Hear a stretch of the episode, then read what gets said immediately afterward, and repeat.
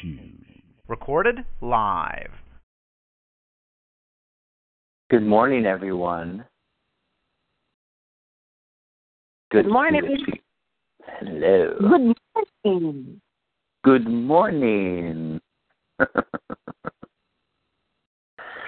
oh, goodness gracious. Oh, my heart just uh, opened hearing your voice, Silky. and Jen, we have a small group today. Um,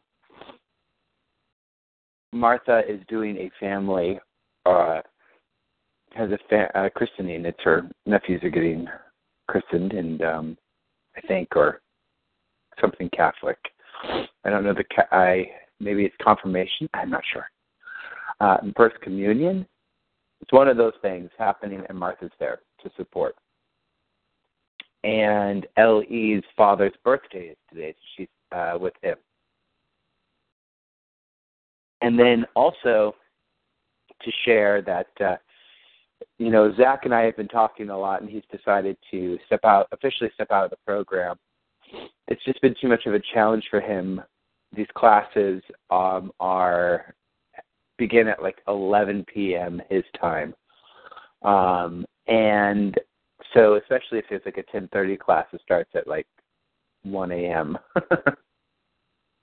so um, and we had been meeting one on one to review class stuff and things like that, but uh, it just became a little too challenging, and he didn't feel as though he could um, be as present as he wanted to be. And so I really honor that decision, and we send him love and light, and we'll pray him out um, at the end of class. And uh, I totally get it. Totally get it. Um, so I think everybody's here. Mark, I see you're here. Brandon, I see you're here. Jen, I see you're here. And I heard Divine Soki. So um, why don't we begin with, I'm just going to ask, uh, open up, and we're going to do a little meditation and a pray in, and then we're going to, uh, uh, before we hop into our discussion today, um, I'd just like to say, guys, that uh, you know I just reviewed everybody's forgiveness letter again, so it was fresh in my mind, and you guys really went there. I really appreciate how transparent and raw, and um, I don't like the word vulnerable anymore because I don't think that there is, you know, what is there to attack us really, but just really um, good work. I feel like you rolled up your sleeves and you put it out there. Um, and we're going to talk about it because there uh, were some common themes. Um, except Jen, uh, just to make sure, did I did you not turn in your forgiveness letter, Jen, or did I not see it? Um, I did not turn it in. I came to class today with the letter that I wrote at the retreat and a letter that I wrote to myself previously, but I didn't I didn't get around to doing homework. Okay. cool. Thank you. Um, uh, all right, cool. So uh, I'm going to open up real quick and just see if there's any prayer requests, and uh, I'll put those fold those into our opening prayer. So, uh, does anyone have anything that they'd like to to uh, specifically that they'd like prayer on?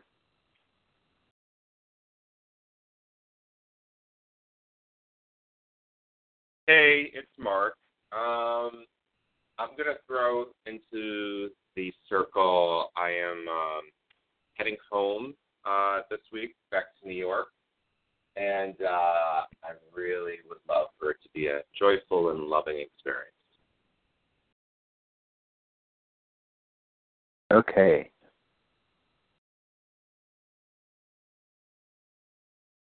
All right. Jen, do you have any? Uh, do you have a request?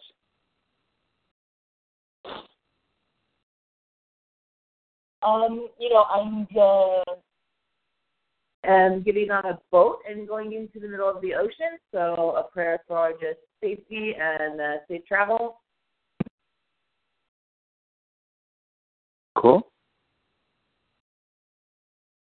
Hey, it's Brandon. Hi, Brandon. Hi. Um, this will be kind of intentionally vague, but just some prayers around um, deciding, you know, what, just deciding what big actions to take, which which are in line with God or which are just, you know, ego driving. I'm, I'm having, I'm really wanting some clarity around that before I make a couple steps, before I take a couple steps. Um, and I want to make sure they're, um, you know, uh, pure intention steps. Cool. Uh, and Soki. Hello, can you hear me? Uh, I am in undergoing classes in uh, stock trading. I have enrolled and I'm spending three hours a day studying and studying and studying. And uh, for the divine Holy Spirit to enlighten my mind to be able to uh, grasp all the things, the wisdom and that I need to be able to be an independent penny stock trader and uh, towards my financial freedom. Okay. So, um, just real clear, so again, really speak into the phone for me so I can hear you really clearly. What What is the specific prayer request? Uh, for uh, intel, uh, wisdom and intelligence. Hello? Okay, wisdom and intelligence. I'll put that in the put that on the list. Cool. Thank you. You got it. okay, everyone. So let us pray and let us uh, just close our eyes and quiet our minds and let's take a few deep breaths in. And observe the in breath going into the lungs, transforming into the out breath and exhaling. Let's do that two more times.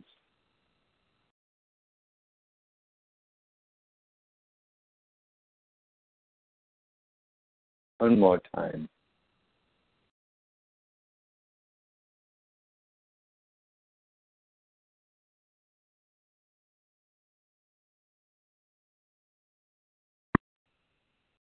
And we're going to take five minutes to quiet our minds.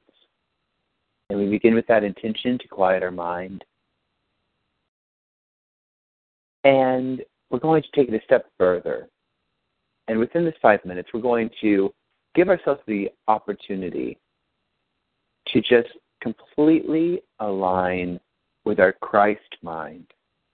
We're going to completely align with Holy Spirit. And we're going to spend five minutes as Holy Spirit.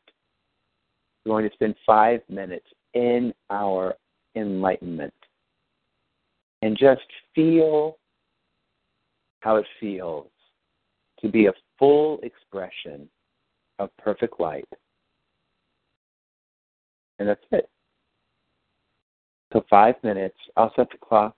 So, please sit comfortably with your spine erect, close your eyes, and we begin by creating the intention to quiet our mind. Quiet our mind and begin.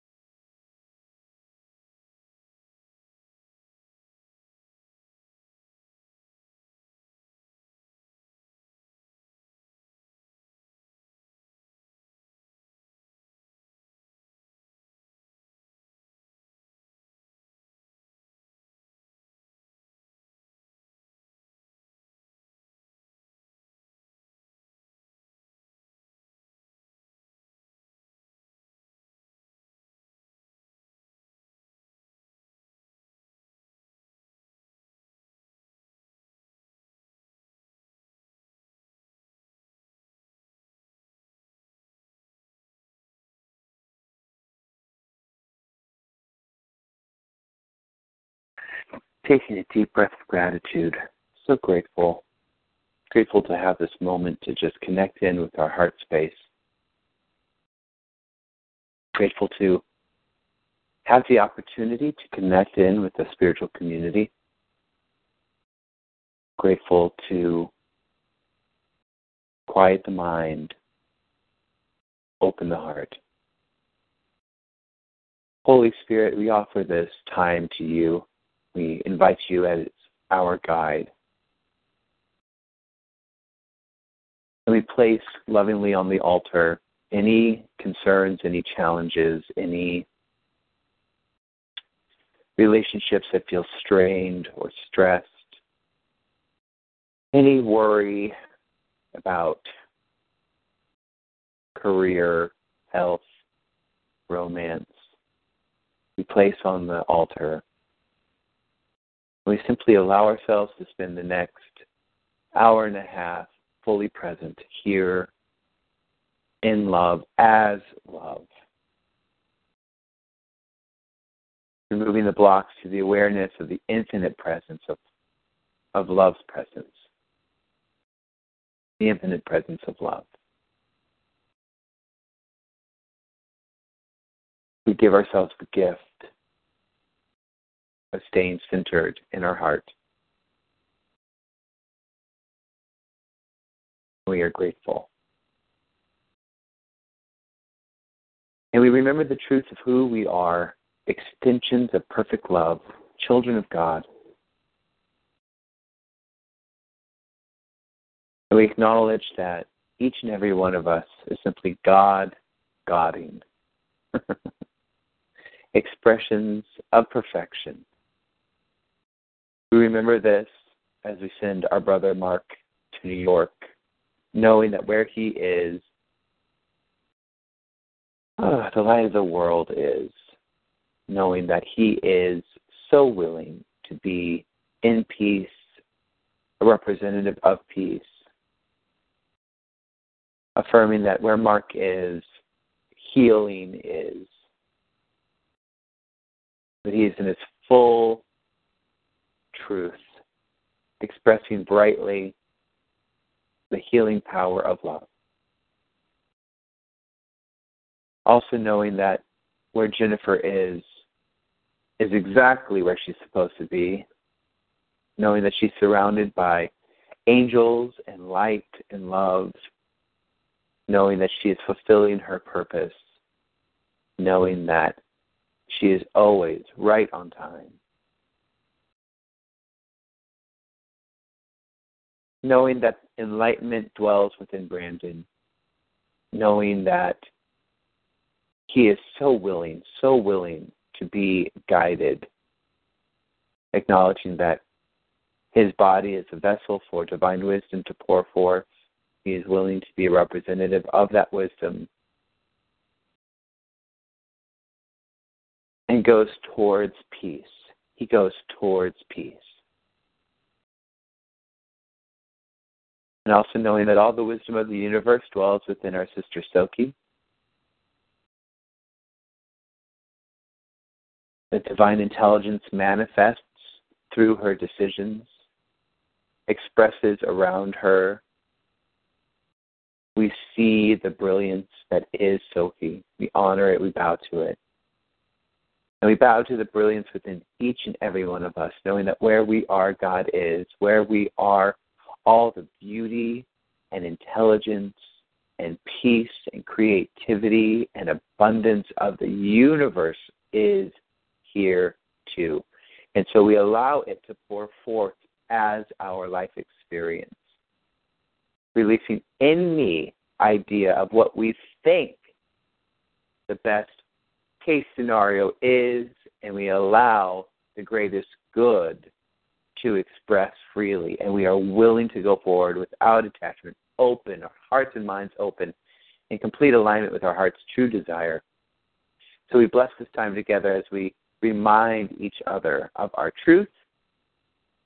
In so doing, we bless the planet, we bless the world, we bless all living beings because we are one with them. And in grace and gratitude, we release this word and we let it be. And so it is. Amen, amen, amen.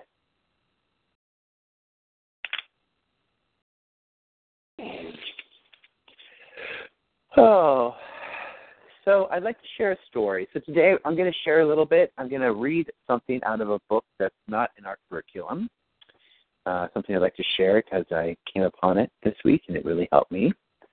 Uh, and then we're going to open up the group to talk about the forgiveness letters, the homework, um, and talk about that experience. Then we'll take a little break and we'll dive into the Radical Forgiveness book a little bit. So, today, uh, this week, a couple days ago, I had a, um, uh, a spiritual counseling session with uh, my counselor, and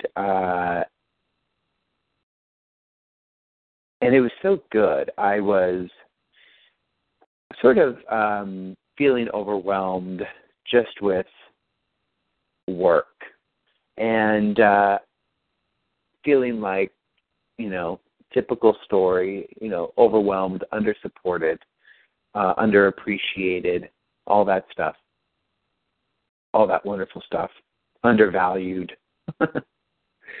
and uh, and I was sharing this with my counselor, and she said, um, she said, "Well, do you feel like when you're working at Inspire that you're aligned with love, that you're supporting, you know, that you're supporting people in awakening to their, you know, their uh, truth, to love within their lives. Do you feel like you're, you know, um, just in your groove and all of that. And I'm like, you know, I really do actually, for the most part. She goes, yeah. Well, then why would you ever think that everything you need to make that happen wouldn't be made available if that's what you're supposed to be doing? And that made so much sense. It's like you're totally right. And then she went a little deeper and she said, well, you know, and let's talk about like why you're doing what you do and where are you working from.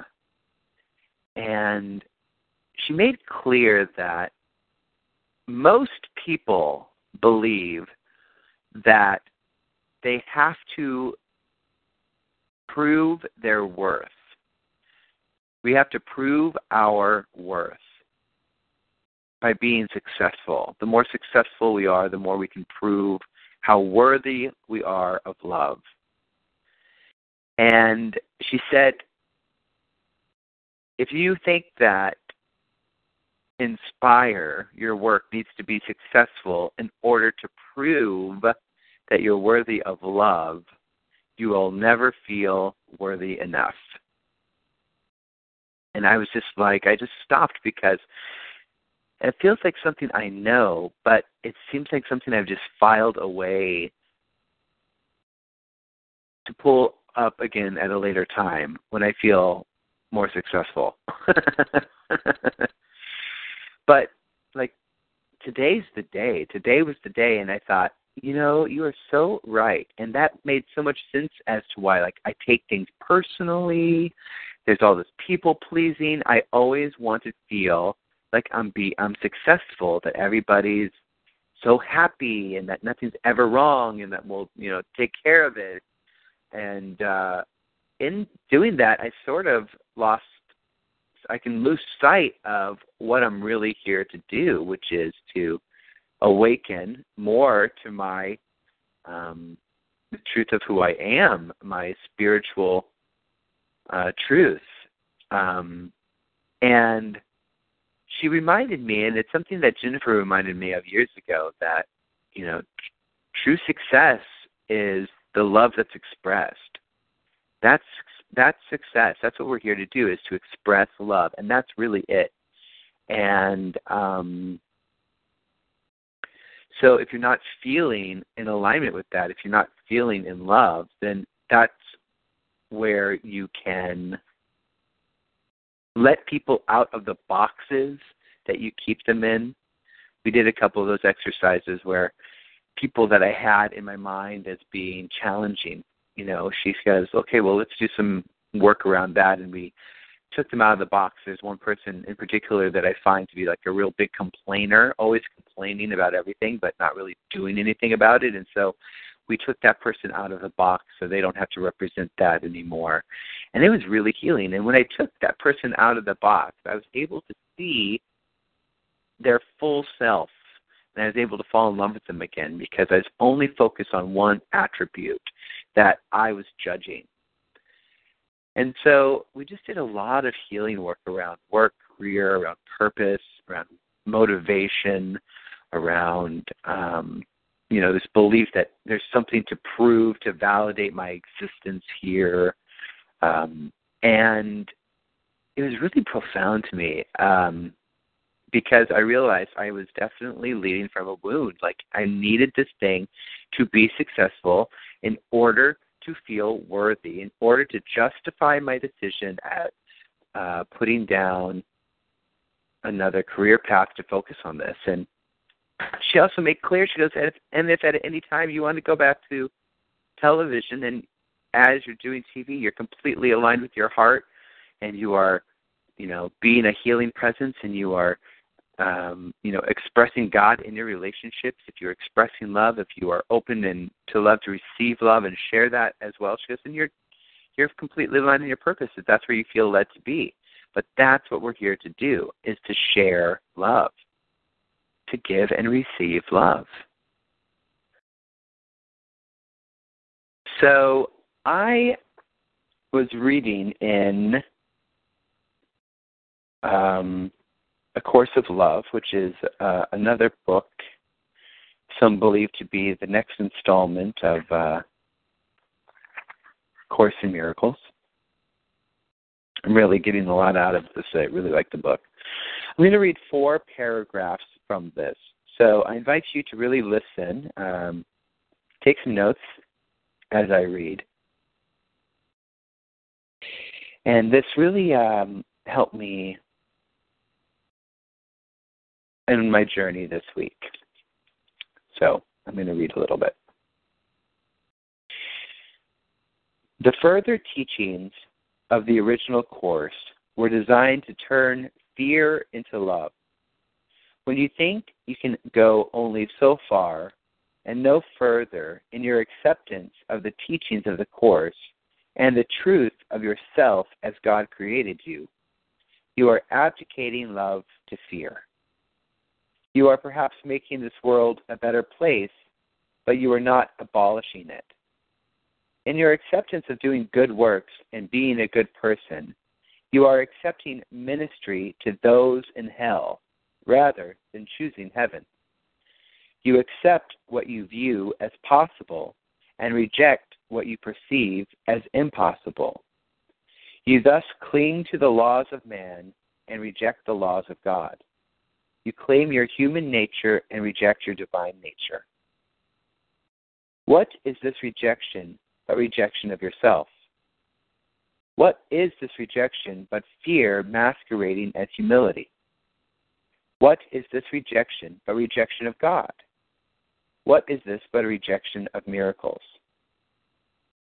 You who have rejected yourself are likely to feel increasingly burdened Although an initial burst of energy may have followed your reading of the Course or your discoveries of other forms of truth, although you may even have experienced what seemed to be miracles happening to you, as you continued to reject yourself, uh, reject yourself, this energy and these experiences that lightened your heart would have begun to recede and to seem as distant and unreal as a mirage. All that you retain is a belief in effort and a struggle and a struggle to be good and to do good, a belief that clearly demonstrates that you have rejected who you are. O oh, child of God, you have no need to try at all, no need to be burdened or to grow tired and weary. You who want to accomplish much good in the world realize that only you can be accomplished. You are here to awaken from your slumber you are here not to awaken to the same world, a world that seems a little more sane than before, but still governed by insanity. A world in which it seems possible to help a few others, but certainly not all others. But to awaken to a new world. If all that you see changed within your world is a little less insanity than before, then you have not awakened, but still are caught in the nightmare of your ego that your ego has made. That the ego has made. By choosing to reject yourself, you have chosen to try to make sense of the nightmare rather than to awaken from it. This will never work. So this made me pause and I really contemplated where do I feel burdened? Where am I trying to fix something or make something a little less insane? And what's the solution in that? I used to judge Reverend Jennifer so much because she just didn't watch the news. she wasn't interested in how uh, in what forms the ego was expressing itself. She kept firmly focused in her awakening and stayed firmly focused on supporting others in awakening. And um, and I always thought that was irresponsible of her because I felt like she wasn't keeping her finger on the pulse of what you know people were concerned about. But she sort of always knew that people are will always be concerned about the same things, and she really kept um, in alignment with her true desire to release the illusion. And now I see with more uh, with more experience, I see the benefit in that. In her awakening, she's supporting the awakening of the entire planet. So it wasn't just fixing whatever the next, you know, big mess was. It was going beyond that in her commitment to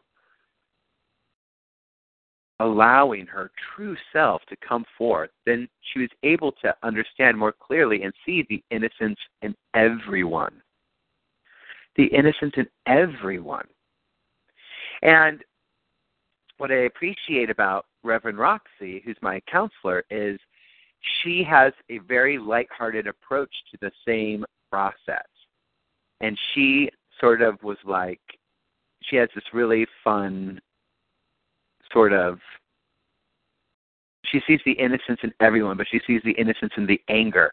She acknowledges that everyone is a perfect expression of the divine and sees that even in like their violent tendencies there's innocence within that and can forgive so easily what we would say were the missteps or the um the evils in others and is just flooding the world, flooding her life, her life, with love through her willingness to forgive herself, to forgive everyone.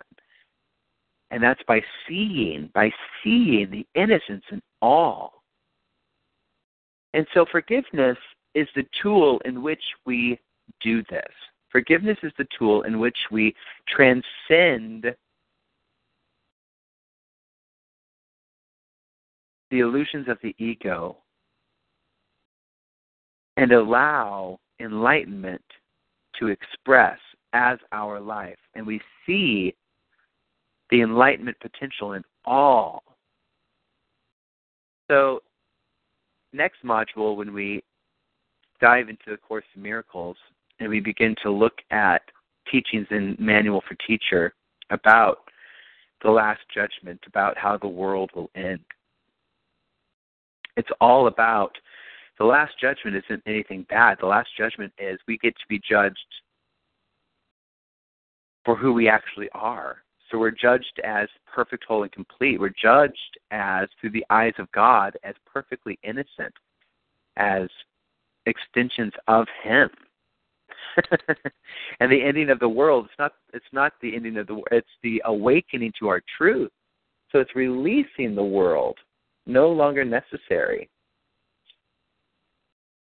And I, uh, it just reiterated to me the teaching from a course of love. Why I wanted to share that with you is it just re- reminded me of why we do what we do, and encouraged me to take everyone out of the box, to release all of my relationships, all of my judgments, to especially around myself, so that I can focus on, keep my mind focused on love. And so, sorry, I just dropped my phone. Hold on, let me put my headset back in. And so that five minute exercise we did today, the just resting in enlightenment, quieting the mind, and just, you know, Course Miracles would would say, you know, just see, you know, just be Jesus, just rest in Jesus as Jesus and hand it over, and be Jesus as you walk through your day. Be the Christ consciousness as you walk through your day, and just spending that five minutes with that clarity is all that's necessary to begin to shift the awareness. So, I'd like to talk a little bit about the forgiveness letters um, because a lot of the forgiveness letters to the self were about coming up short, not feeling like you have achieved what you're supposed to achieve, or um, not quite living up to your potential. And I'd like to explore that, really explore that, because I feel as though um, that's definitely something I'm very well versed in. That belief, that belief that you're not living up, I'm not living up to my potential. But I really contemplated that this week, especially because, um, you know, reading the forgiveness letters, having these conversations, feeling like I wasn't living up to my potential, and then having a shift uh, around how I hold that to really ask myself, is that true? and what is your potential? And are you confusing your potential? You know, are you confusing that? Maybe get a little more clarity around what that actually is. So, all together, let's take a deep breath in and breathe out. And I invited everybody to bring your forgiveness letters to the group. And let's just, you know, oh, I I wanted to say too, it's been one year, guys. We're this is our one year anniversary of walking the path together. So happy anniversary, everyone! What a wonderful um, adventure it is, um, and how much I've just loved getting to know you guys on such a deep level. Oh, and I just really am I've said this, I've shared this in uh, e- email form, but to say it again, that this group, particular, like each group has its own personality. I feel like this group is the group that just goes there, like without, with very little um, sort of uh, push. You guys really are just are. I can tell that you're ready to just do this work to get it, get her done, to move through the BS so you can release it, put it in the fire forever. But uh, your willingness to just be authentic and transparent is really so inspiring, guys. Um, I've learned so much working with you guys, and I'm just um, I'm really honored to uh, to be here with you. So, so I'm going to um, invite uh, whoever would like to go first to um, one, share your experience of writing your forgiveness letter. Talk about what came up for you, and then share the letter. And then we'll all talk about it as a group, and then we'll move on to the next person. Okay? So just share your experience, uh, share the letter, and then we'll all um, talk about it a little bit. So, does it like does it does it matter if it's the letter to the self or the letter to the other person? Um, I would prefer that we start with the letter to the self, if possible. But if you really feel like you want to share the letter to the other person, that's all good.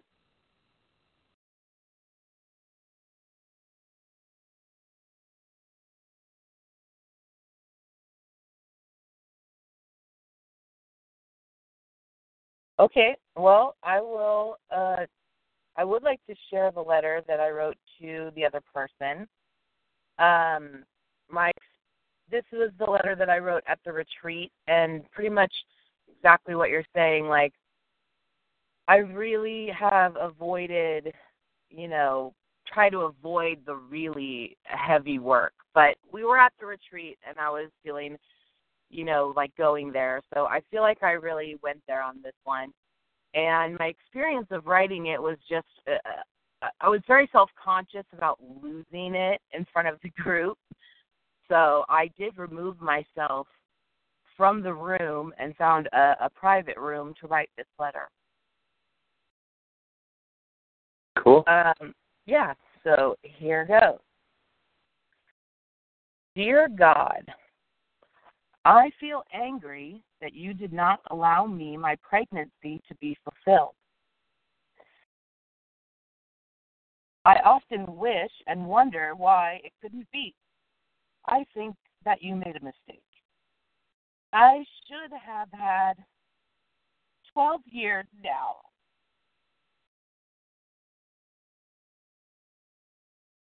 with my family.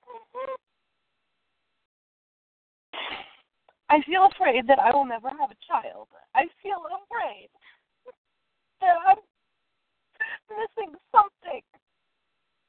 I feel afraid that there is something wrong with me. I feel hurt that maybe you didn't trust me or that I wasn't good enough. I feel hurt that my body seemed not to do its job. I feel hurt that so many others got to have them. And I feel like I haven't learned anything from this. I feel sad that my sister had to endure the same fate three times after a terrible experience of having to give her first one up. I feel like you've made a mistake, and I'm not sure how to fully trust you. I can't see any reason to deny our family its expansion.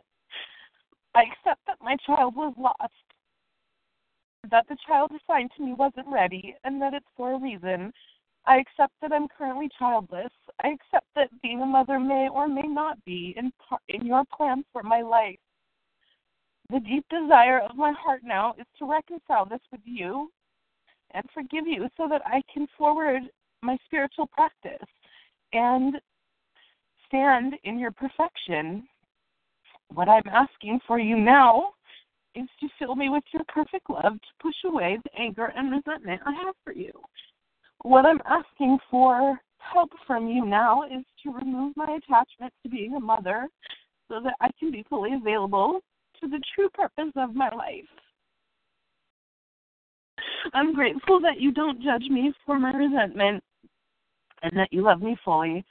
My loving and perfect intention going forward is to share your magnitude of perfection, your magnitude and your perfection, and the lesson that everything does happen for a reason. The end.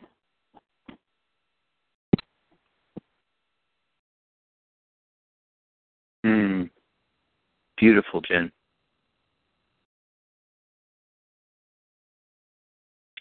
Let's all just take a minute and let's just see Jennifer surrounded, enveloped in light.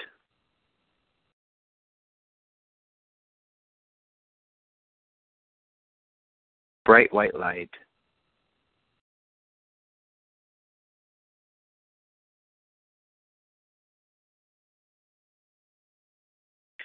And let's feel ourselves also surrounded, enveloped, and saturated in this light.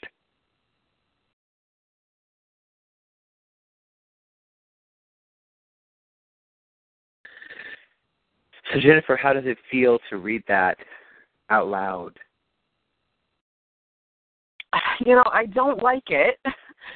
Um but it's this this one topic, you know, that it's just every time it comes up I'm just a total mess. You know, I just cry at the drop of one thought about it. So I know it's something that I really need to look at and how applicable that it's Mother's Day weekend, you know. Mm, mhm. Yeah. And I struggled writing. I did try to do the homework a couple times, you know, a time or two, but I really struggled to find anything that I felt like I needed to work on more than I need to work on this. And sort of everything seems really small in comparison to this. Mhm.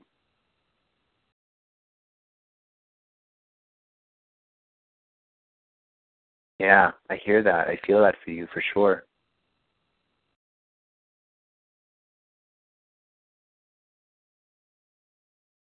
So, would you like to work on it a little bit, or would you like to just take a moment and um, and uh, have other people share with you? Yeah, I mean, I just wanted to fully participate in the class today, and so whatever the class is, I'm Mhm. willing. Beautiful. So I love that. Um, uh, I love that you're willing to to do it because uh, to look at the the thing, the belief that really has created uh, a barrier between you and um, you know that big block. It's like we talked about removing the block to the awareness of love's presence, and um, in the Ernest Holmes work, we even use that analogy of like the boulders that prevent the stream from flowing fully. So this feels like a big boulder that we can um, uh, begin to roll away, which I think is really beautiful and really powerful. So thank you for sharing so honestly with us. And so, what is the most what makes you the most angry when you think about it? What is the you know, you you said in your forgiveness letter that God took away the kid, took away the opportunity to be a mother. Um, and that what I feel like it would be the most powerful way to have this conversation is by doing the Byron Katie work. And to really look at, you know, I'm angry at God because he took away my child. And I would ask you, is that true? Right.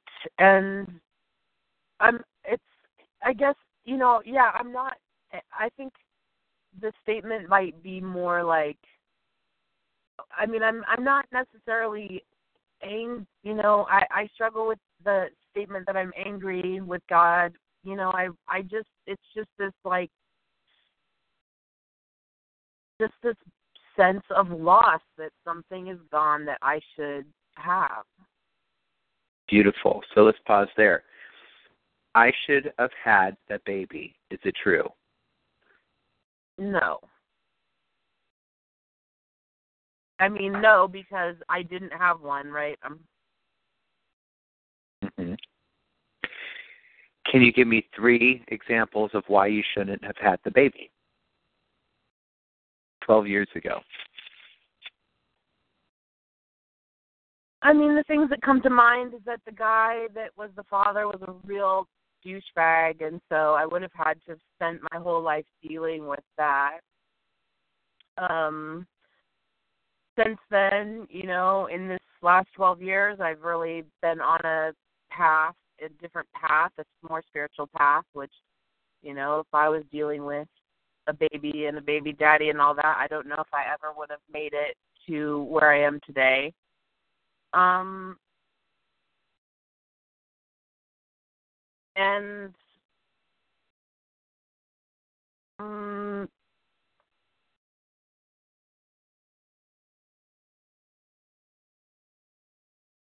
that's I can't really think of a third one. Mm-hmm. Um, what would being a mother give you? What would that mean about you when you think about it? What does a child give a parent? Well, I believe that you know, it's I do believe that having a child is really the only like the highest level that you can experience love on this in this life. Mm-hmm.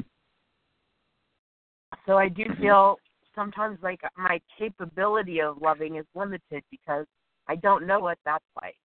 Mm-hmm. And what about what does a kid give you?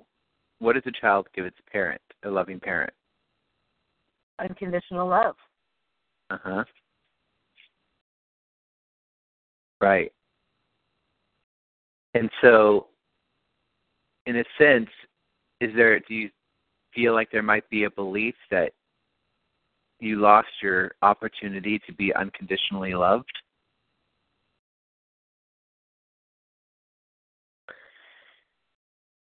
Yes, and also to experience the magnitude of returning that unconditional love. Hmm. Yeah. And is that true?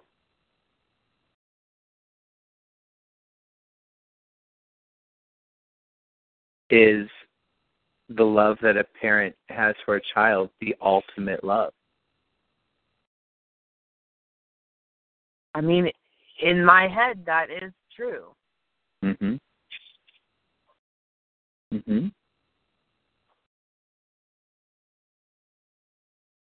I would say that that's where some of the work seems like it will be around.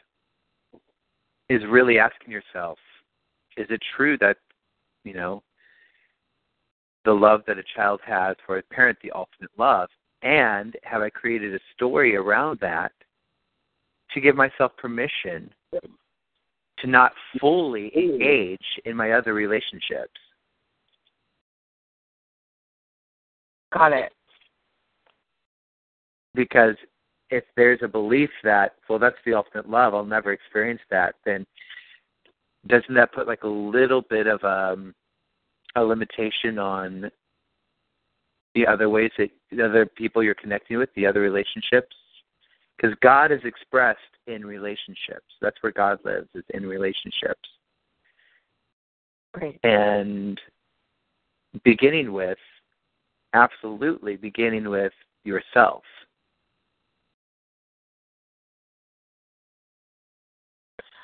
I definitely feel like my capability to express love is greater than I currently, the current level that I engage at.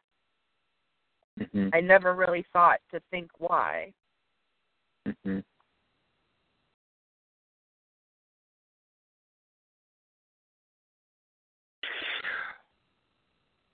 We're exploring radical forgiveness now, and there's an element of radical forgiveness that's, uh, that is talking about how, on the soul level, people do things, you know, to us to support us in healing a belief system. Correct? Yes. Right. So that like maybe someone will show up as a cheating spouse so you can heal a belief in unworthiness. So why would that be limited to just adults? What if this on a soul level this child came into your experience as a gift and left your experience as a greater gift to support you in healing a belief a deep rooted belief that you have. Yeah, I mean, in the context of the work, that seems, you know, that's very possible. Now, even consider like how you hold that. Like, you're very smart, Jennifer O'Brien. You're very, very intelligent, and so I hear how you create uh, a way out for yourself. you say, yes, in this context, I do believe that. But what if this context was the only context? What if we allowed ourselves, gave ourselves permission to live in spiritual reality and trust that you live in a loving universe? And God is not an archetype, some Santa Claus archetype outside of you, separate from you, that punishes you or or blesses you. That there's no nothing being taken away and nothing being given that isn't already there. Everything is working for you. So if you had to get really honest with yourself, and not just in the context of this teaching, what is it? What was the gift? What came up for you? What belief system was triggered in this in the relationship that you had with your child?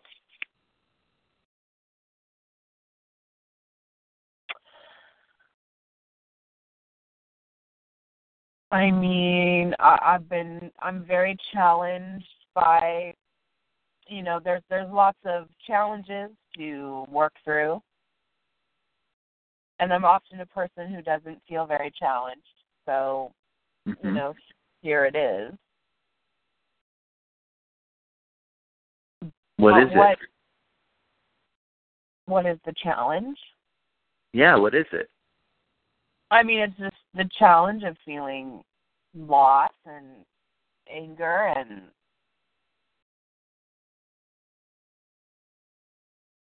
being able to understand a level, you know, being able to understand a level of pain that, you know, I hadn't experienced before. Mhm. I certainly feel more empathetic and compassionate to people who have experienced great pain. Mm-hmm.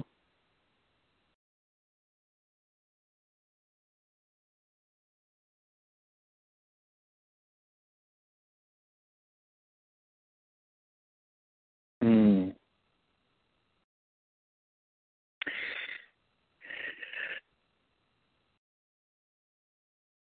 And what if the baby never left?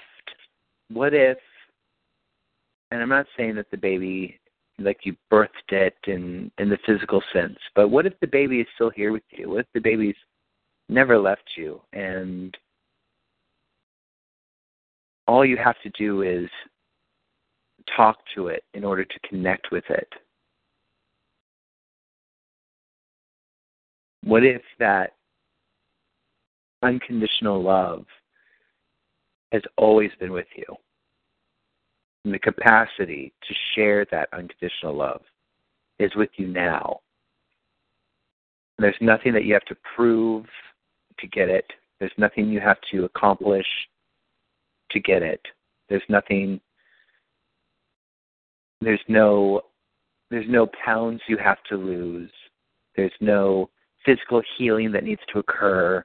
There's no salary or accomplishment you have to get in order to make you worthy of love. That that worthiness, that unconditional love is with you now.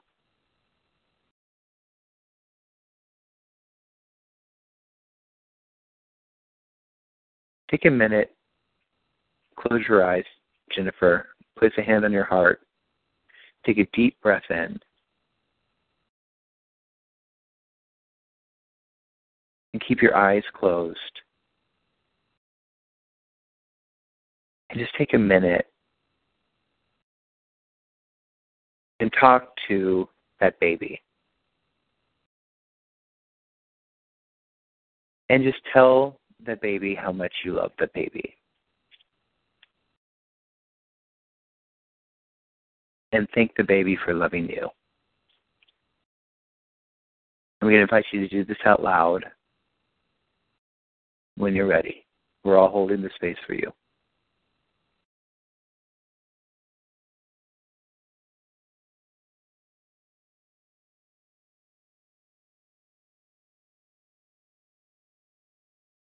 I don't think I can do that.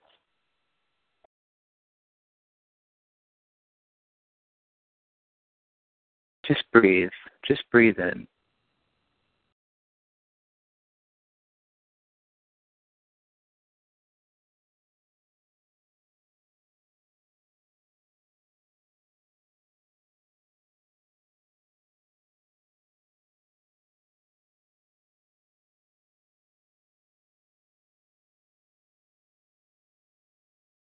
You're so safe there. You don't have to be strong. You don't have to be anything with us. We know who you are.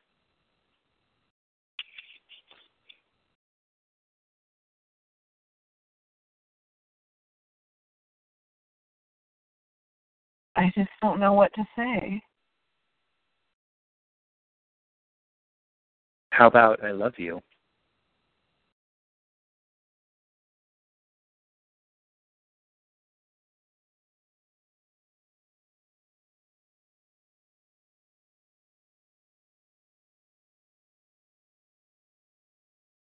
It feels dangerous to it feels dangerous to make it real you know by addressing things directly. Mm, what's what's dangerous? Why dangerous? It just feels safer to not you know, nobody in my life really knows about this situation. And so it seems easier to just keep it in the past as a, you know, to not address the fact that you know to to look at it as a failed pregnancy and not to look at it as a person hmm And yet, you just shared like the gravity of the experience in your life. It's it's completely altered your relationship with God. So to decide to keep it in the past is really a decision to keep it right here and now, ever present, because until you look back in the past with love, then it's with you. That's where the belief systems are created. So it's a whole way of connecting with, I mean, if it's how you connect with God, then it's how you connect with everything. So in keeping it in the past, it's completely shifted your perception in everything. Nothing has not been, so it's not really a secret. Does that make sense? yeah i'm just making excuses not to do it Yeah, I know. I know. So let's just try one more time, and then we can move on. So let's just close your eyes one more time. I'm going to invite everyone to close your eyes and really hold space for Jen. And let's all place a hand on our heart. And again, just see Jen surrounded with love and see Jen happy and feel the essence and the spirit of this beautiful baby that had the perfect life, the most complete, perfect life, and gifted and loved Jennifer so much to gift her this this experience, so she could be here and now and step into her truth, her greatness. So Jen, I'll just give you a minute to just take a deep breath and really feel it, and just allow whatever that needs to come up to come up, and we'll trust that it's perfect and it is perfect healing unfolding for you.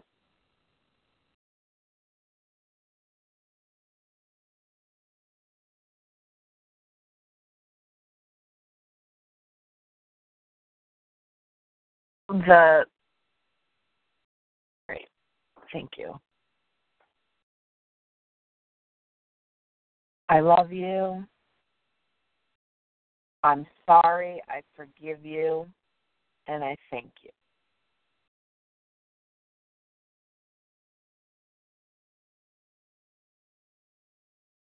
Let's try that a couple more times. I love you. I'm sorry. I forgive you. And I thank you. I'm going to invite you to take a breath, Jen, and feel it all the way in your diaphragm. Breathe it in from your heart.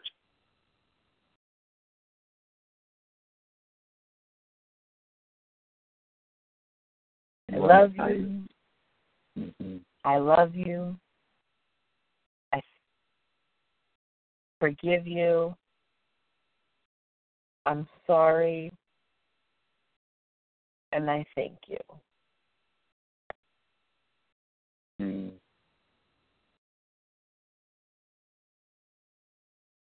And now, one more time, and in this last time that we'll do it,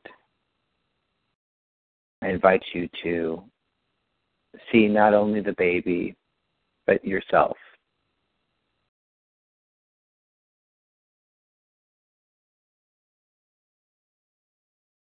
I love you.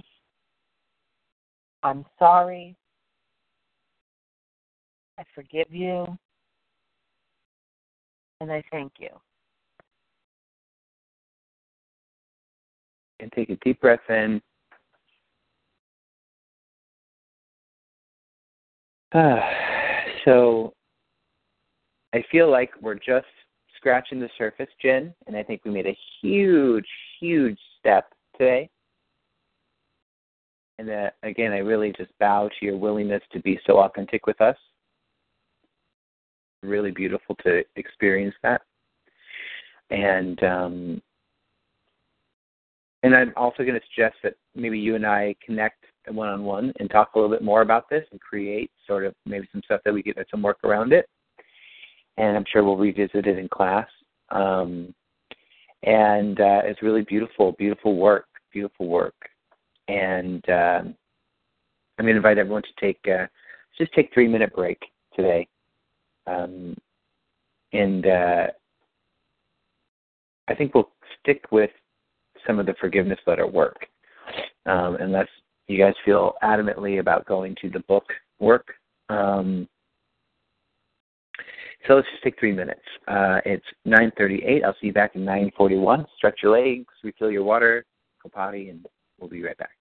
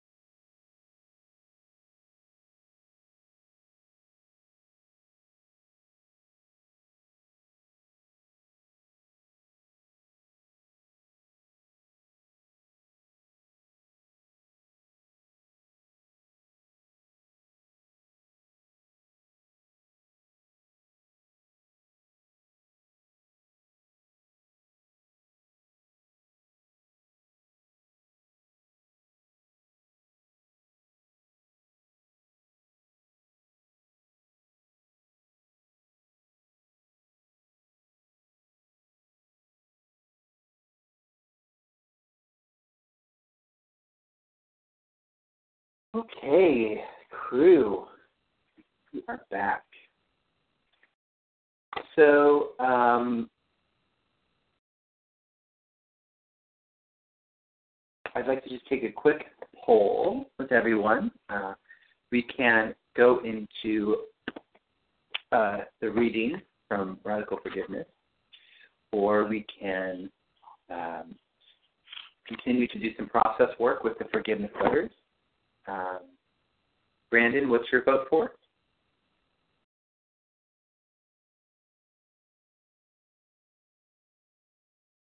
Um, book. Book? Okay. Mark? Letter. Letters? Okay. Uh, Silky? Are you there? Yeah, I'm here. Did you say did you say letters? The letter. Letters, okay. Yes. you said, are you there? Okay, and uh, Yes, I'm here. Jennifer? Letters. Letters, okay. Okay, so we'll uh, continue the work around the letters. Um, how about one of the gentlemen? Would one of the gentlemen like to go?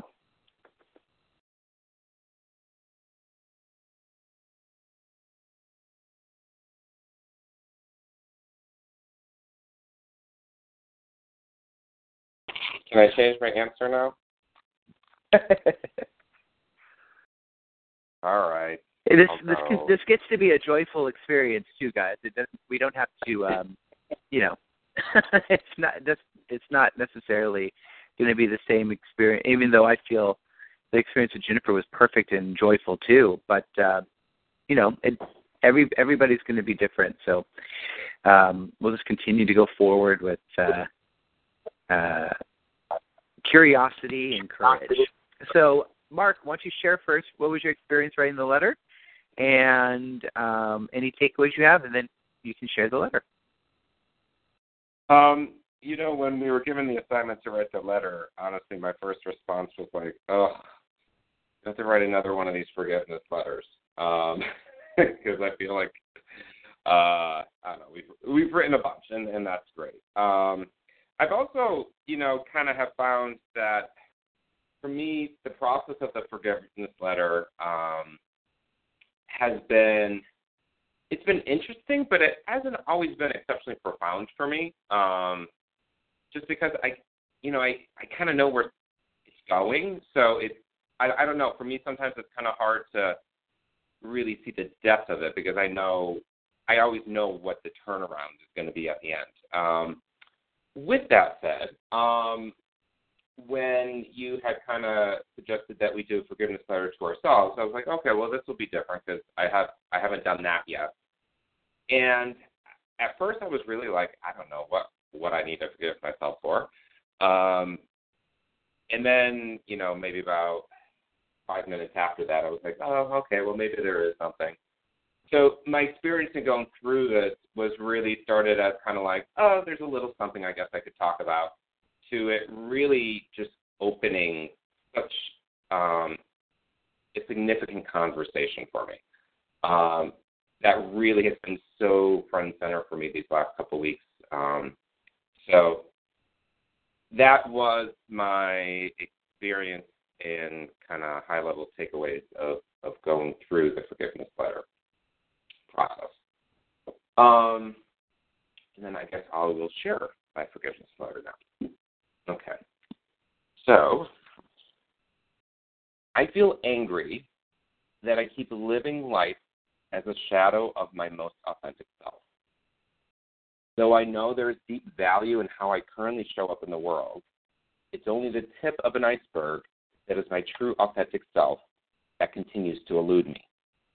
And as I become ever more self aware, the depth of that iceberg that remains under the water becomes ever more apparent. This leads to feelings of frustration, to outright rage at myself. I feel afraid that I've always that I've already wasted too much time and that I will never truly arrive in living my most authentic self. On one hand, I recognize that I've achieved more self awareness and growth than probably most will experience in their entire lifetime. But as someone who has seen things for and about himself since a young age, I feel like I should have achieved such a higher level of mastery by now. I see 20 year olds who are absolutely inspiring and living life so boldly and authentically and keep feeling that I was supposed that that was supposed to be me. But I somehow missed the train. And now it's too late. I feel hurt that I make comfort and security more important than living most powerful and joyously. Though my anger will often motivate me to finally get focused on living my most authentic self, it only lasts for a short time, sometimes only minutes, before I'm right back in the ego's thought process of focusing on that which is most comfortable or most focused on security.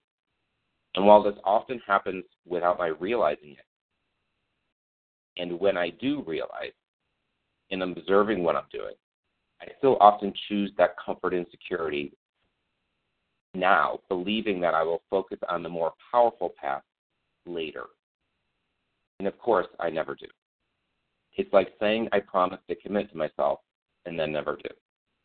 And if I don't do that for myself, who else ever will? I feel sad that my life still feels largely unfulfilled. Though I certainly have moments and experiences of fulfillment, when I reflect on my life as a whole, there is a sadness of having missed something or missed out on something. And while I, of course, continue to push on, there is still an essence of an underlying resignation behind the scenes that it's hopeless cause and that I'll never get it. I accept that I have not truly lived my most authentic self. I know that my greatest good is always unfolding, and that any perception of not having lived my most authentic self as being wrong is simply a story generated by my ego. The journey I signed up for is the exact journey I'm experiencing. It's only my ego that would have me believe otherwise. I accept that I'm still figuring out what my most authentic self looks like in the world and how to live it. Accepting and embracing where I'm at is the only way out of suffering. And since suffering is not on my list of living my most authentic self, if all I do is master this one practice, it will get me one step closer towards my goal. The deep desire in my heart now is to finally step into being my most authentic self. While I still have no clue how, when, where I'm going to finally do this, I know that it is my deepest desire, and I'm willing to stand in that and claim that to the universe. What I'm doing to support myself now is self inquiry and practice the aspects of my most authentic self when I experience the consciousness to do so without judgment. In other words, continue to do what I'm doing, but do so without attachment to how I think it should look, feel, progress, or otherwise. I know not what anything is for, and so too, I know not why I feel I'm not making progress, but I'm open to not making progress as being the very best thing for me since that's the experience I'm currently having. What I'm asking for myself now is focus and patience. Focus in that I stay ingrained in my commitment to my practice even when it is uncomfortable or feels insecure. Um, that I don't allow myself to easily get distracted at times and on things that I do have the wherewithal today to overcome and patience in releasing my attachment to my living my most authentic self in a particular time frame. To be equally grateful and joyous when my progression towards the mastery is moving and when it is appearing to not move. What I'm asking for help from the universe now is the mental wherewithal to actually make living my most authentic self my only priority in practice. I honor how powerful my ego truly is. I know my true self is more powerful than my ego. But inside the confines of my head, my true self isn't always easily accessible, even when I want it to be. Literally, it can feel impossible at times to overcome the thought process of my ego. In those times, which may be often, I ask for the help in naturally disempowering those ego thoughts so I can have enough space to access the thoughts of my true authentic self is most interested in focusing on. I'm grateful that I've come so far in my self awareness and practice. While honoring all that I've stated above, I do equally recognize and honor how far I've come over the years. In many respects, I feel like I've transformed multiple times in this one lifetime from a shy, insecure child to an angry, depressed teenager to an aggressive, driven professional to a humble spiritual journeyman. My life has been an adventurous and expansive in many ways, and I'm grateful for that. My loving and powerful intention going forward is true breakthrough. And maybe that breakthrough is letting go of having breakthrough. I don't know.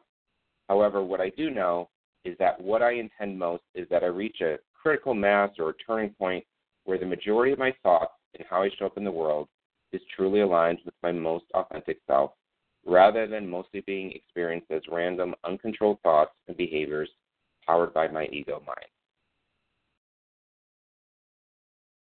Okay. um, that was a lot. Um, I it was it was a lot. Uh, it definitely like had like it, real insight to your inner workings, which is um, I really appreciated about it. So let me ask you this: What is your authentic self? What do you mean by that? You know,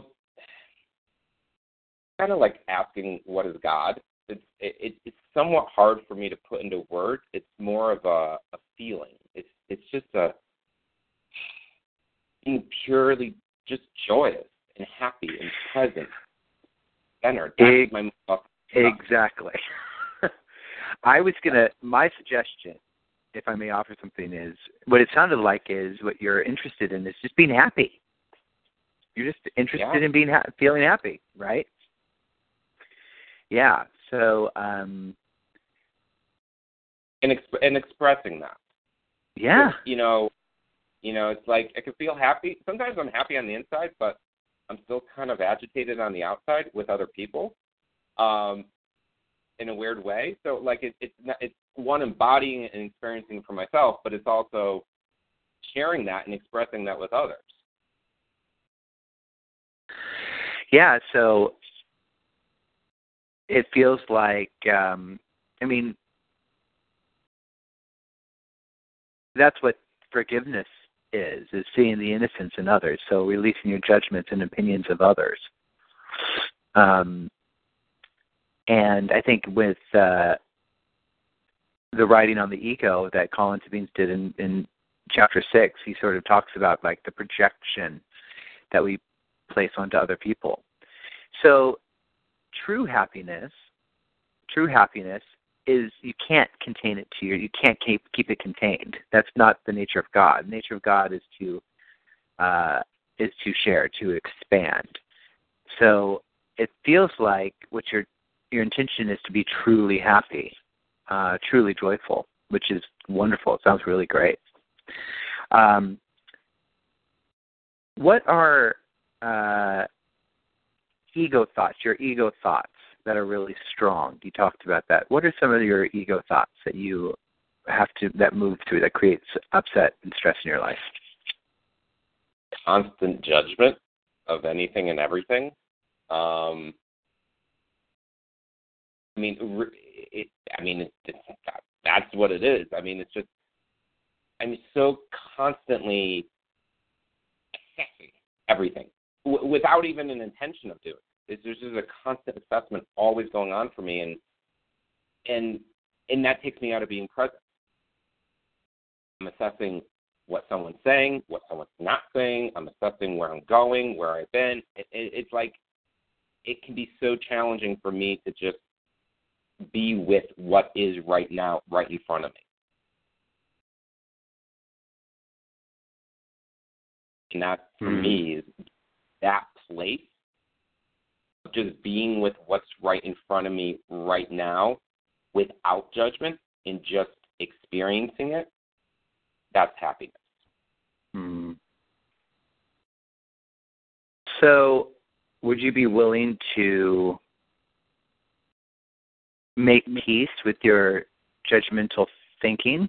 Would you be willing to see the innocence in your in your judgments and your assessments? Yes. Yeah. hmm Yeah, I think that. Well, I know just from my own experience um, that in accepting it instead of, you know, uh, resisting it, in the acceptance of it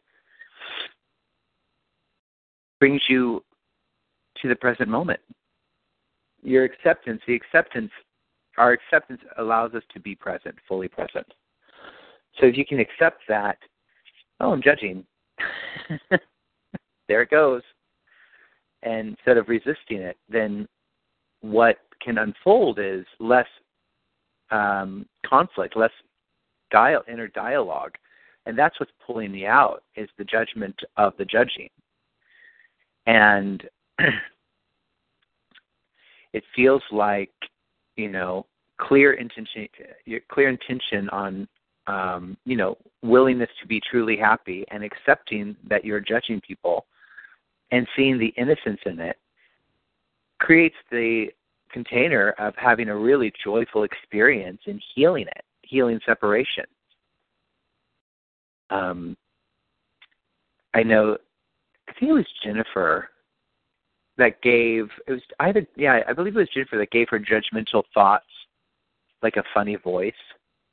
No, it was Jacob. It was Jacob Glass. He gave his uh he gave his judgmental thoughts a character. It was like his crazy uncle something.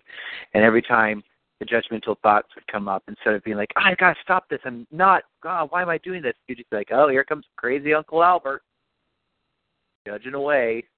And it was just his the tool he used to develop a loving relationship with it. So he wouldn't be judging it as something bad. And then what began to happen is it just happened less and less because he wasn't so invested in you know uh in the punishment element. He realized that he was sort of addicted to being in conflict. He was addicted to judging himself which then therefore expressed you know projected us to judging other people. And so the less the more that he released judgment of himself by creating ways to accept it in a joyful, fun, loving, playful way, then the healing process became playful. And then the other gift was he was expressing, he was sharing, like you said, he was sharing that happiness by not letting other people's, you know, he took everybody else out of the box. Does that make sense?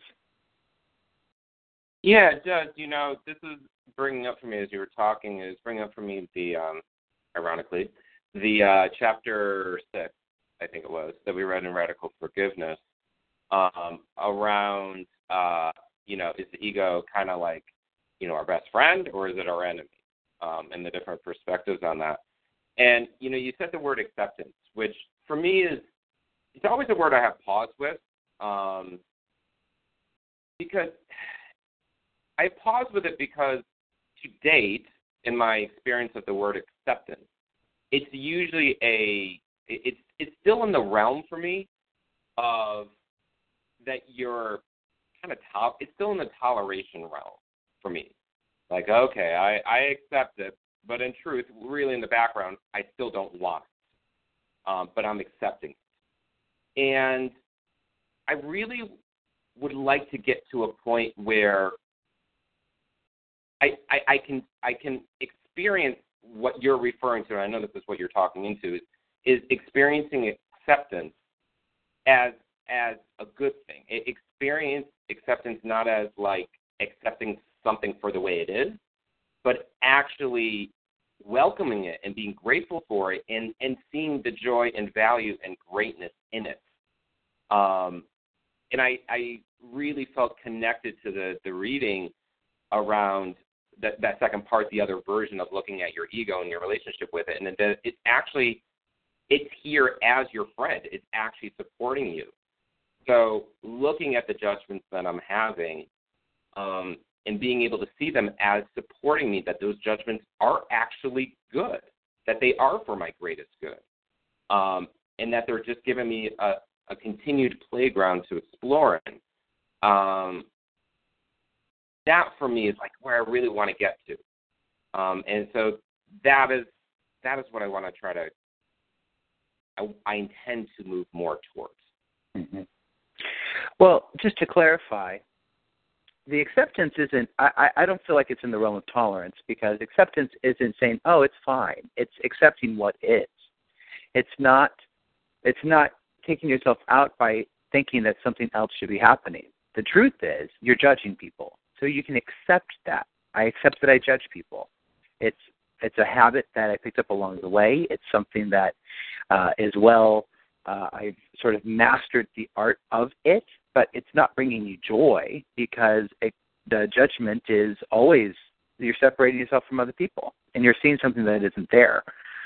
So, but it you can accept that it's happening. It's like Byron Katie work. It's not arguing with reality. It's not Con- it's not saying, "Oh, it's this is I love this, but I'm judging." It's just accepting that it's happening. and then in that acceptance, it brings you to the being present. So you're fully present and you're not judging yourself from again, like sort of like what Reverend Roxy was talking about from last week, this idea, this this this I this fantasy of what the authentic self, the authentic Mark looks like, judging Mark today because he's not there. And um, then in the acceptance, developing tools, you know, having tools to work with it so it doesn't feel torturous. So we can be joyful while doing the work. Does that make sense? Yeah, it, it does. I, I totally get I totally get what you're saying. I guess what I was kind of more reflecting on was the the emotional experience of the conversation of acceptance, which I totally get it. In in the objective, non emotional space, I, I get the the concept of it. I was just saying for where I'm at in my journey, I feel there's still this underlying feeling. For example, I'll use my mother example. So I've learned to accept my mother for being the way that she is in many different ways that she is. I've learned to accept that. And and you're absolutely right. It brings me to being present. It brings me to having clarity in my relationship with her, um, and and being empowered because then then I can make choices from that place. Um, yet at the same time, I also kind of stop and say, well, do I equally accept when she's being loving with me? Or is my acceptance only when she's doing things that are not what I like? And that's what I'm saying is acceptance tends to be a tool that comes in when there's something that you don't like. And I would like to kind of transform that, that acceptance isn't just a tool that you bring in when something's kind of quote unquote wrong for you, but acceptance is something you bring in even when things are right for you and you're experiencing something really joyful. Being able to accept that as equally as the thing that doesn't feel so joyful. And I think that's the space I, I wanna I wanna move more toward. Well, yeah, I mean, acceptance is acceptance. No matter what's unfolding, the practice is accepting what's unfolding, and it can be accepting the joy, or it can be accepting that something isn't the way that you want it to be.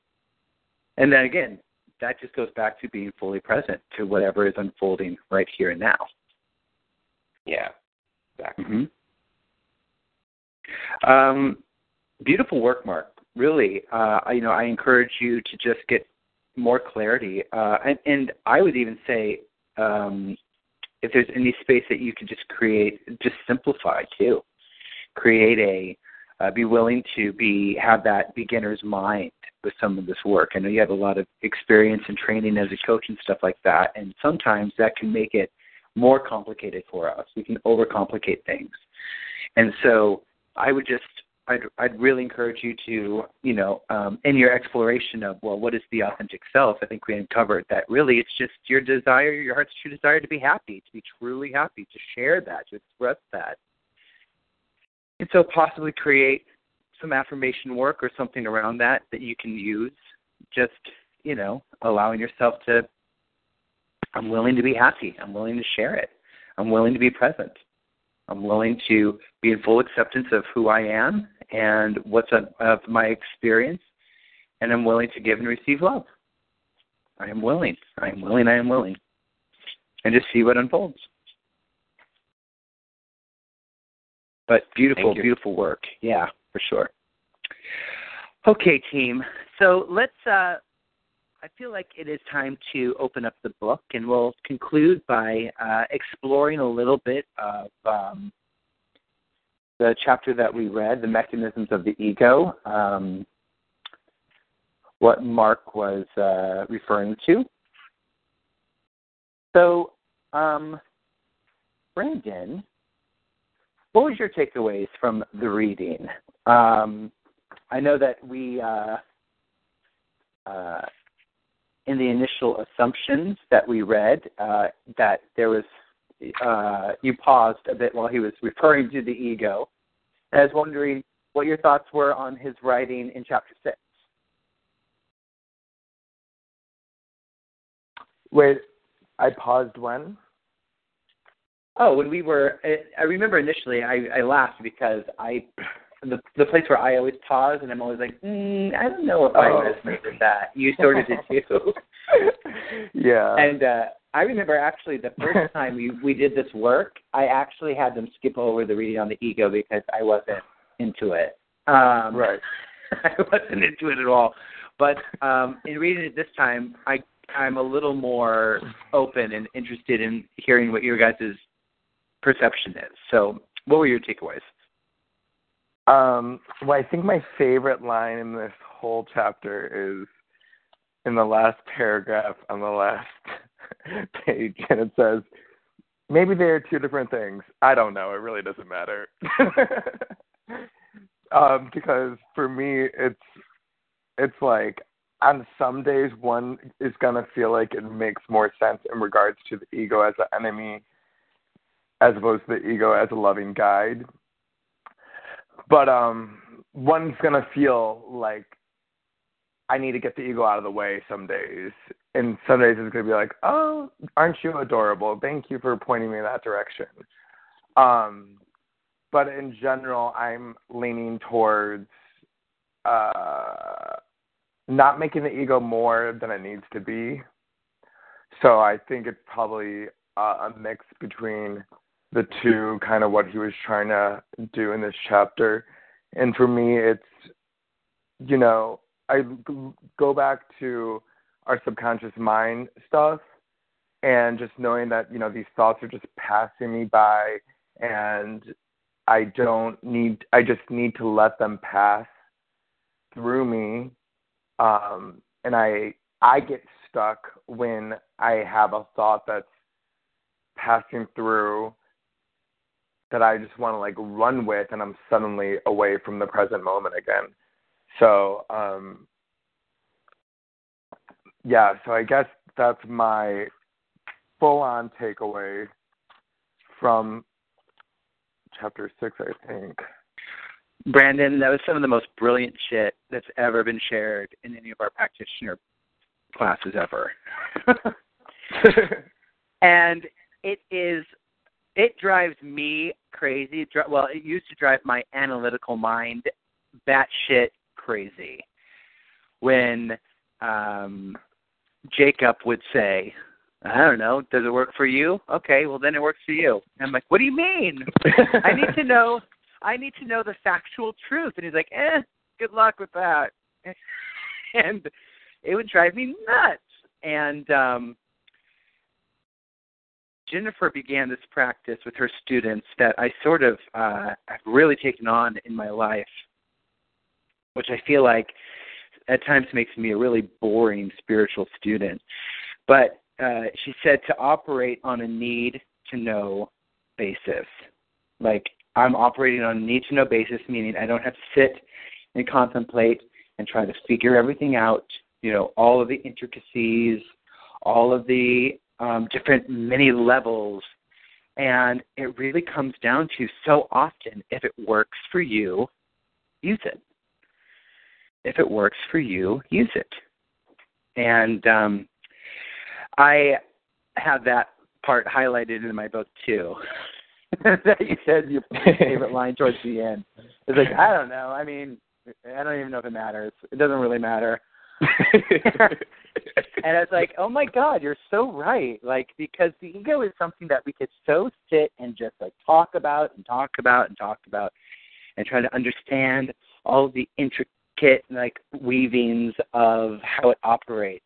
And I mean, okay, but my thought is, and what I'm beginning to really um, understand for my practice is, and it was actually part of the Ernest Holmes teaching, focus on the intention. How do you intend to feel? What is it that you're interested in feeling? Focus on that, and that will lead you to wherever you need to go. Whatever healing needs to come up in order for you to stay in alignment with, like Mark was saying, just pure happiness, being happy. Whatever needs to come up to the surface to prevent to the blocks so you can remove it will present itself. But we don't necessarily have to dive in to the depths of, you know, how it, what is it that's coming up for me? Like what how how is it exactly coming up for me that's keeping me upset or sad? Like what is it? Is it you know, what trauma is it? What is it? Now, if it needs to come up so you can address it, it will. And that's sort of what I think radical forgiveness is talking about is is don't worry about healing what needs to be healed. It will happen. It will happen through your relationship. Um, but yeah, I, I really loved that. And again, I, I do feel like hold it however you need to hold it. And I almost don't want to share like what how I really view it, what I lean more towards, because I'm not sure if it necessarily matters. Because we all have divine wisdom within us, and so whatever resonates with you. And the thing is, and this is what I know is, it will probably change too, and then it will change back, and then it will change back um, as you continue to do this work. But um, yeah, I I really really loved your share, Brandon. It was really great. Thank so, you. Keith, do you have anything you'd like to share on chapter six?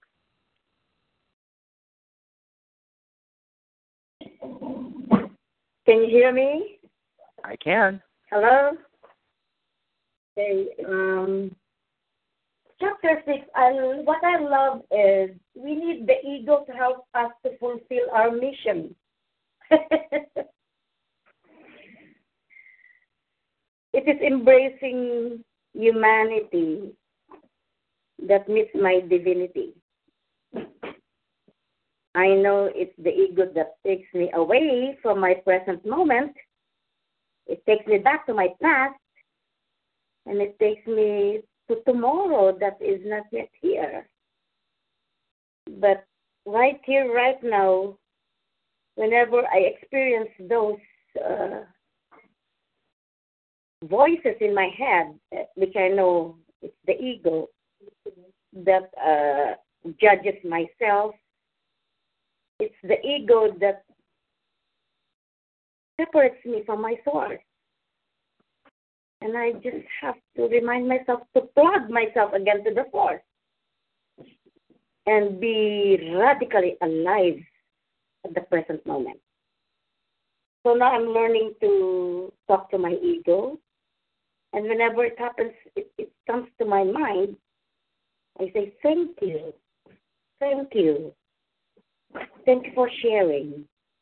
And I switch on again. It's like, you know, what, what Marianne Williamson is saying. When you're in a dark room, just switch on the light.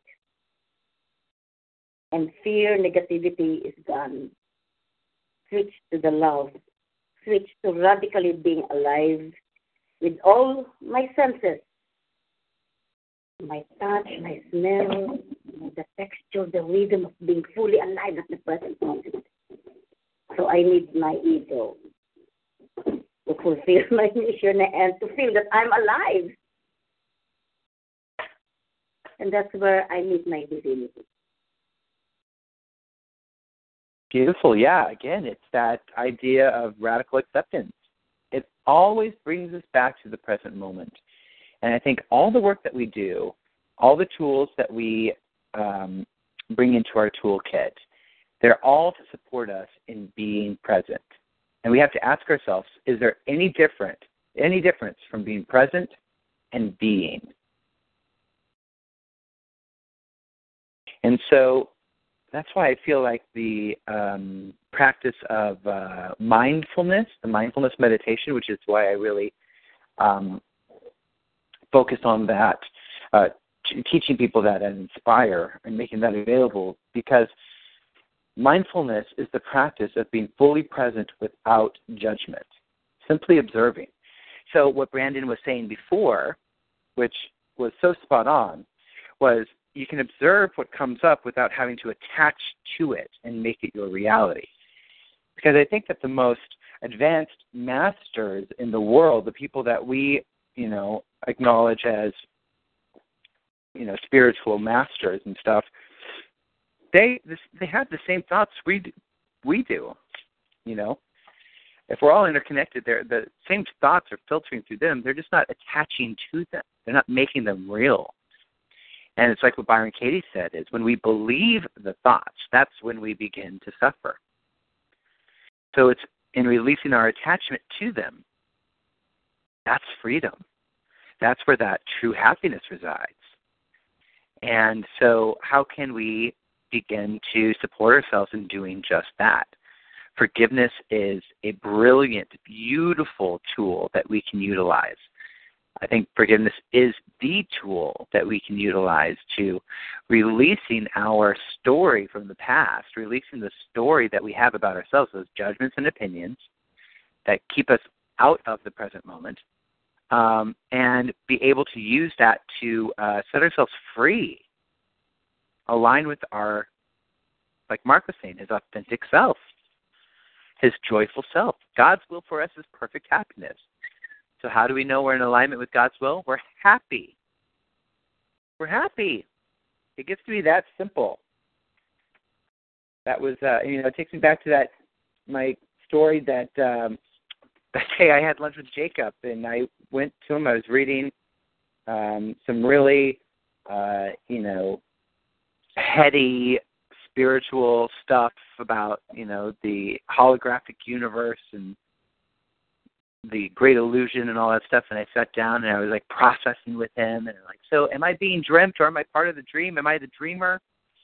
You know and he was just like he was just listening to me and eating his salad and drinking his wine. And after I ran out of gas I was like so? Well what do you think? And he goes oh honey I don't know. He goes what are you doing today to be peaceful and I was like what he's like well yeah what are you doing today to be happy I was like that's it that's what it's really all about he goes oh yeah he goes, Well, you come to the wrong person to have those esoteric conversations with. but he was so right. The, my ego, the, the e, I don't want to say my ego mind because it makes it like zero, but the ego mind loves to analyze. It's very analytical. Spirit accepts and allows. So working on that need to know basis is being just fully present. What do I need to know here and now? What is it that I need? You guide me, Holy Spirit. You guide me. Help me see through your eyes. Help me release the judgments. Let me utilize forgiveness so I can see the innocence of my brothers and sisters and myself. That way I can feel the joy and share it, like Mark said earlier. So, Mark, Jennifer, um, what were your thoughts on chapter six? Is there anything you'd like to add to the conversation? Um, I'll just say, you know, I can see both sides. Um, I use my ego, you know, when I'm feeling discomfort. So I experience stress a lot. I feel like there's never enough time, and it's been a really good. You know, the ego's been a really good indicator. I I always go there to see. Okay, well, why am I stressed? It's always ego based. So what is my ego up to right now? And then I can, you know, with what I'm learning, I can I can kind of look at it from another perspective and say, okay, well, what what is the spiritual approach to that? So, for example, you know, I'm feeling busy all the time. Well, why am I? Why do I make myself busy? Because I want to make money. Okay, what do I know about the truth? The truth is that everything I need is already provided for. You know, and so I use it as like a work back solution to like remind myself of spiritual practices that I'm learning about. So I on the one hand it makes me uncomfortable so I can see it as the enemy, but on the other hand it helps me get to back to the truth so I can see it as my friend. Mhm. This is actually an important conversation to have.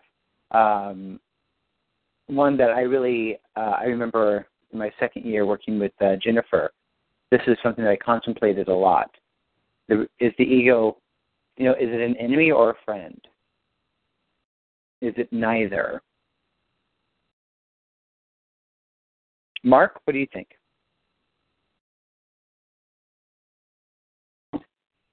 If we're playing in the land of acceptance, it's neither because it just is what it is.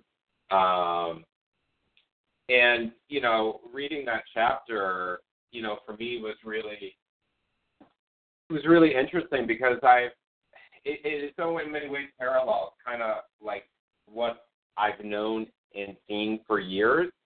Um, not necessarily in terms of my own ego, but just in terms of like right or wrong. You know, if we truly believe that everything is always unfolding for our greatest good, then equally our ego is unfolding for our greatest good.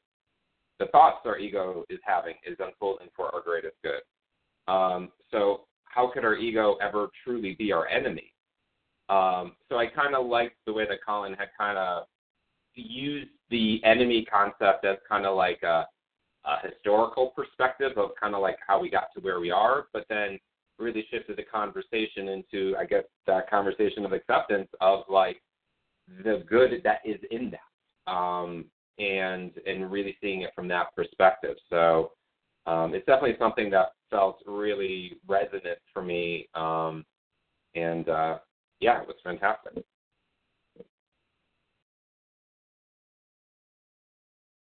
The ego is a thought system.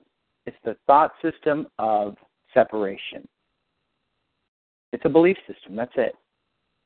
We love to give it this sort of monster in the shadow sort of um, characterization, but it's just a thought system like any others. And if we've learned anything, especially through the Byron Katie work, you know, are our beliefs true? Are they true? Is the ego real? Is it part of this experience? Absolutely. But is it real? And this is the conversation we'll be definitely having more as we continue our exploration of mysticism, especially with the Course in Miracles. And until then, this week, I invite you to really continue this contemplation. Contemplate in your quiet time. And I do encourage everyone to um, make a little space for quiet time during your day. I feel like it's very important to just quiet the mind, just to sit in the presence of the of the divine. Um, contemplate this idea and be willing to work on a need to know basis. I'd like to thank you all for really showing up uh, with uh, guns ablazing today. Really beautiful work. Thank you, Jennifer. Thank you, Mark, for working the process um, of your forgiveness letter work. Uh, Brandon and Soki, we will um, give you guys time to share next week. I think Martha will be on the call as well, and Ellie. Um, and uh, I just really love being able to connect with you all. Um, wanted to read chapter 5 in Colin Tipping's work together, uh, and I think we still will. Um, so, uh, chapter 7 is called Hideouts and Scapegoats. Hideouts and Scapegoats. And chapter 8 is Attraction and Resonance. So, we're going to read, uh, this week, you're going to read both chapter 7 and chapter 8. Chapter 7 and chapter 8 and um, uh, please turn into me a paragraph on each, and then copy and paste that paragraph and put it in the Facebook group so we can dialogue on it. And I encourage everyone to dialogue on the posts that are being shared in the Facebook group. Um, so, chapter 7 and chapter 8, a paragraph, at least a paragraph on each, sent to me and posted in the Facebook group. Um, and that's your homework for this week. Um, we're going to do another forgiveness letter, but we won't do it this week. We'll do it next week because I want to spend a little more time on the ones that we've done already. Oh, so Brandon, why don't you pray us out today? Any questions on the homework? Chapter 7, Chapter 8, at least a paragraph on each. Jennifer O'Brien, what's the homework this week? Chapters 7 and 8, one paragraph on each to you and posted in the Facebook group. Great. One more time, Jennifer. What was that? Chapter 7 and 8, one chapter on each sent to you and posted in the Facebook group. Awesome. Cool. Can't wait to read your homework this week, Jen. All right. Brandon, you want to pray us out? sure. All right, everyone. Breathing in the power of God's peace. Exhaling that peace. Dear Divine Creator, we thank you so much for gathering here today in like minded spirit, remembering the truth of who we are. I pray that we release any of the ideas that we had about ourselves that we couldn't expand, we couldn't grow, we couldn't transform, and that we weren't on our path. I want us to all be able to take forth today the remembering that we are always en route, we are always on our path, we are always expanding into the greater and clearer and more potent and powerful emanations of who we truly are, and we are constantly removing all the layers of illusion so that we may see ourselves and each other clear and clear and clear. And for this, may we be blessed by having an opportunity to bless those around us. And so it is. Amen. Amen. Mm. I love you all so much, and I look forward to connecting with you very soon. Peace and love. Thank you.